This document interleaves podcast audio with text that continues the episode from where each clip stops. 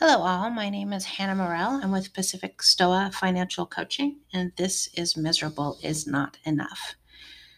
So let's continue um, on how to tell if a decision-making tool that you're using is garbage. Um, last time, the the way the one way to tell is, is if it makes you feel bad. If you're using a tool or strategy in your parenting, in your job search, uh, in your financial decision making, and any kind of decision making, if it makes you feel like, if it makes you feel bad, it's probably not a good tool.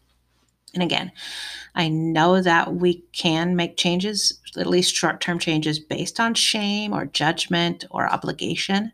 Um, but I am saying that it's not the best way to go, um, and it is probably not um, the right. It's not definitely not the only way to go. Um, to To replace that, I would probably suggest going back to the episode on the values versus risk. Is there any other way? Which I think was episode twelve. Um, if you need a decision-making tool that doesn't involve any judgment. Um, and as we piece through uh, these strategies for determining if, if a financial piece of wisdom is garbage or not, um, I will circle back and and offer you replacements, because it wouldn't be fair for me otherwise. Like in episode eleven, I took away the wants versus needs analysis from you because it is garbage. And I gave you the values versus risk slash is there any other way? So go back and listen to episodes eleven and twelve. Um, so the second rule, first rule was, does it make you feel bad? Um, the second rule to determine if a decision-making strategy you're using is garbage is, is it customized to your life? Um, let's go back to parenting a little bit. Uh, parenting is a good analog for needing personalized strategies and tools. Uh, the technique that you that proved effective with your three-year-old uh, will not work six years later or even six weeks later. And it shouldn't, right? Because the kids are growing so quickly. Um, what we frequently get when we're looking for financial tools, especially for like financial literacy tools, we are going to get um, impersonal, prefabricated financial tools that don't allow for change. Uh, and if there is one thing that I want for my clients, it's change. Um, although I do appreciate that change is really hard and it sucks.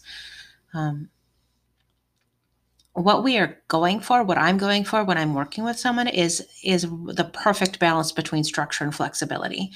A well-structured financial tool allows us to carry forward our goals. And this could be something as big as starting a zero-based budget. Like there needs to be some structure there. The structure of my zero-based budget is the way that I tell all the future Hannahs like of that month, like this is what our goal is. Like this is what our priorities are. So we do need some structure for our financial tools um, and to be respectful of what, where we want to get, right? But we also need it to be appropriately elastic. And that allows for not only plan changes towards a goal, um, but also for surprises like emergencies. Um, and not just emergencies. Surprises can also be opportunities. And sometimes those an opportunity can be disguised as an emergency and vice versa.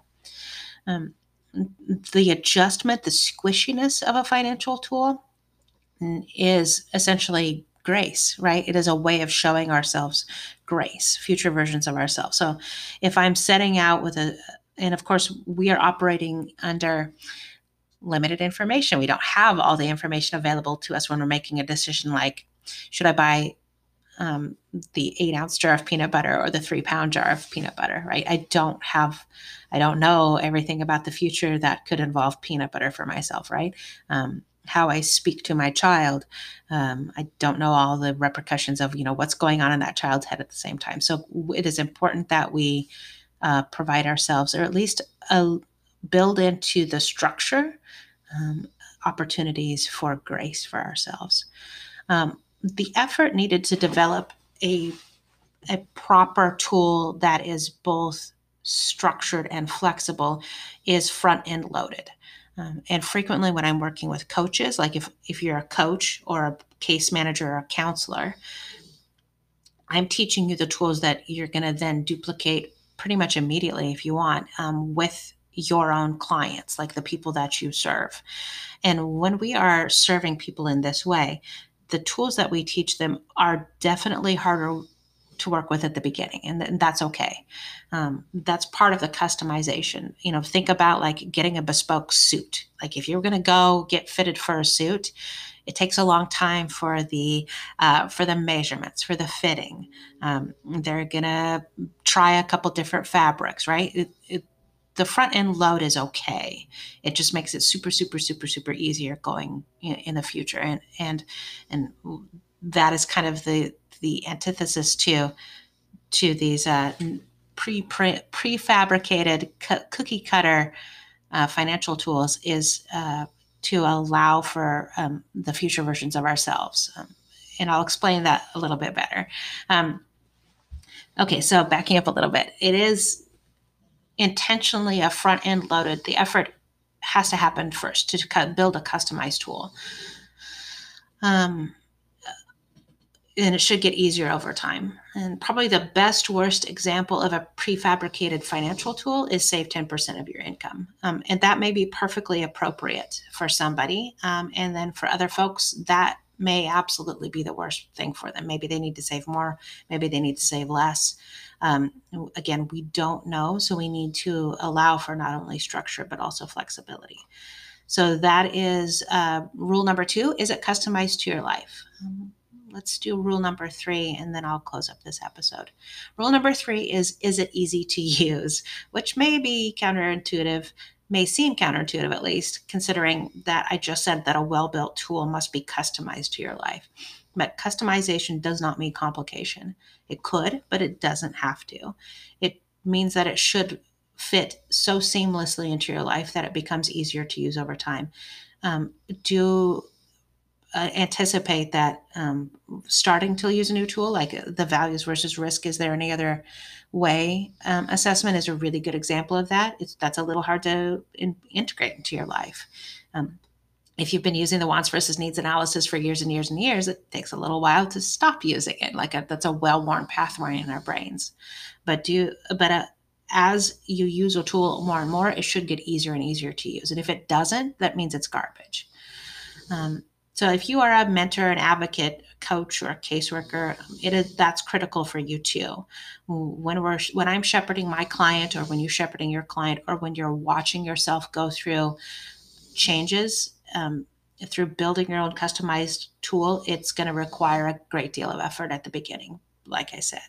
But if you, if it is a proper tool, if it's a good tool for you to use, um, then I I get to step away. So as a coach, I get to move further and further away from my client as they evolve and develop the tool for themselves.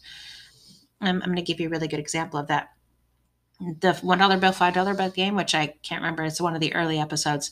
Uh, I had a client who um, was feeling super, super restricted by it. Um, so we came up with an idea that she could only spend her, I think it was once, one day a week. And for some reason, she chose Wednesdays. It doesn't, truly doesn't matter. Totally arbitrary. So on Wednesdays was the only day that her one dollar bills were going to be money. And she felt a little less restricted on that, and she was happy with that. Come back to the next meeting, and she'd actually changed her own rule, which is wonderful, right? She customized that to her life. She changed it to Sundays. And I said, oh, that's interesting. Why did you change it to Sundays? And she said, because on Sundays, I'm basically just sitting in my house all day watching football. I'm not going out. Of course, this was in a the time before COVID when we could go out. I'm just sitting around watching football. Um, so she changed it to a day where she knew that she wasn't actually going out and giving herself less opportunities. Um, so instead of saying, no, look, you you agreed to me, you agreed with me that you were going to stick with Wednesdays. That is not the correct tack that I need to take. The, the tack that I need to take with her is to congratulate her for customizing that tool to her life. Um, And paradoxically, the most complicated pieces of advice uh, are sometimes misrepresented as elegant wisdom. So live below your means is a great example of that.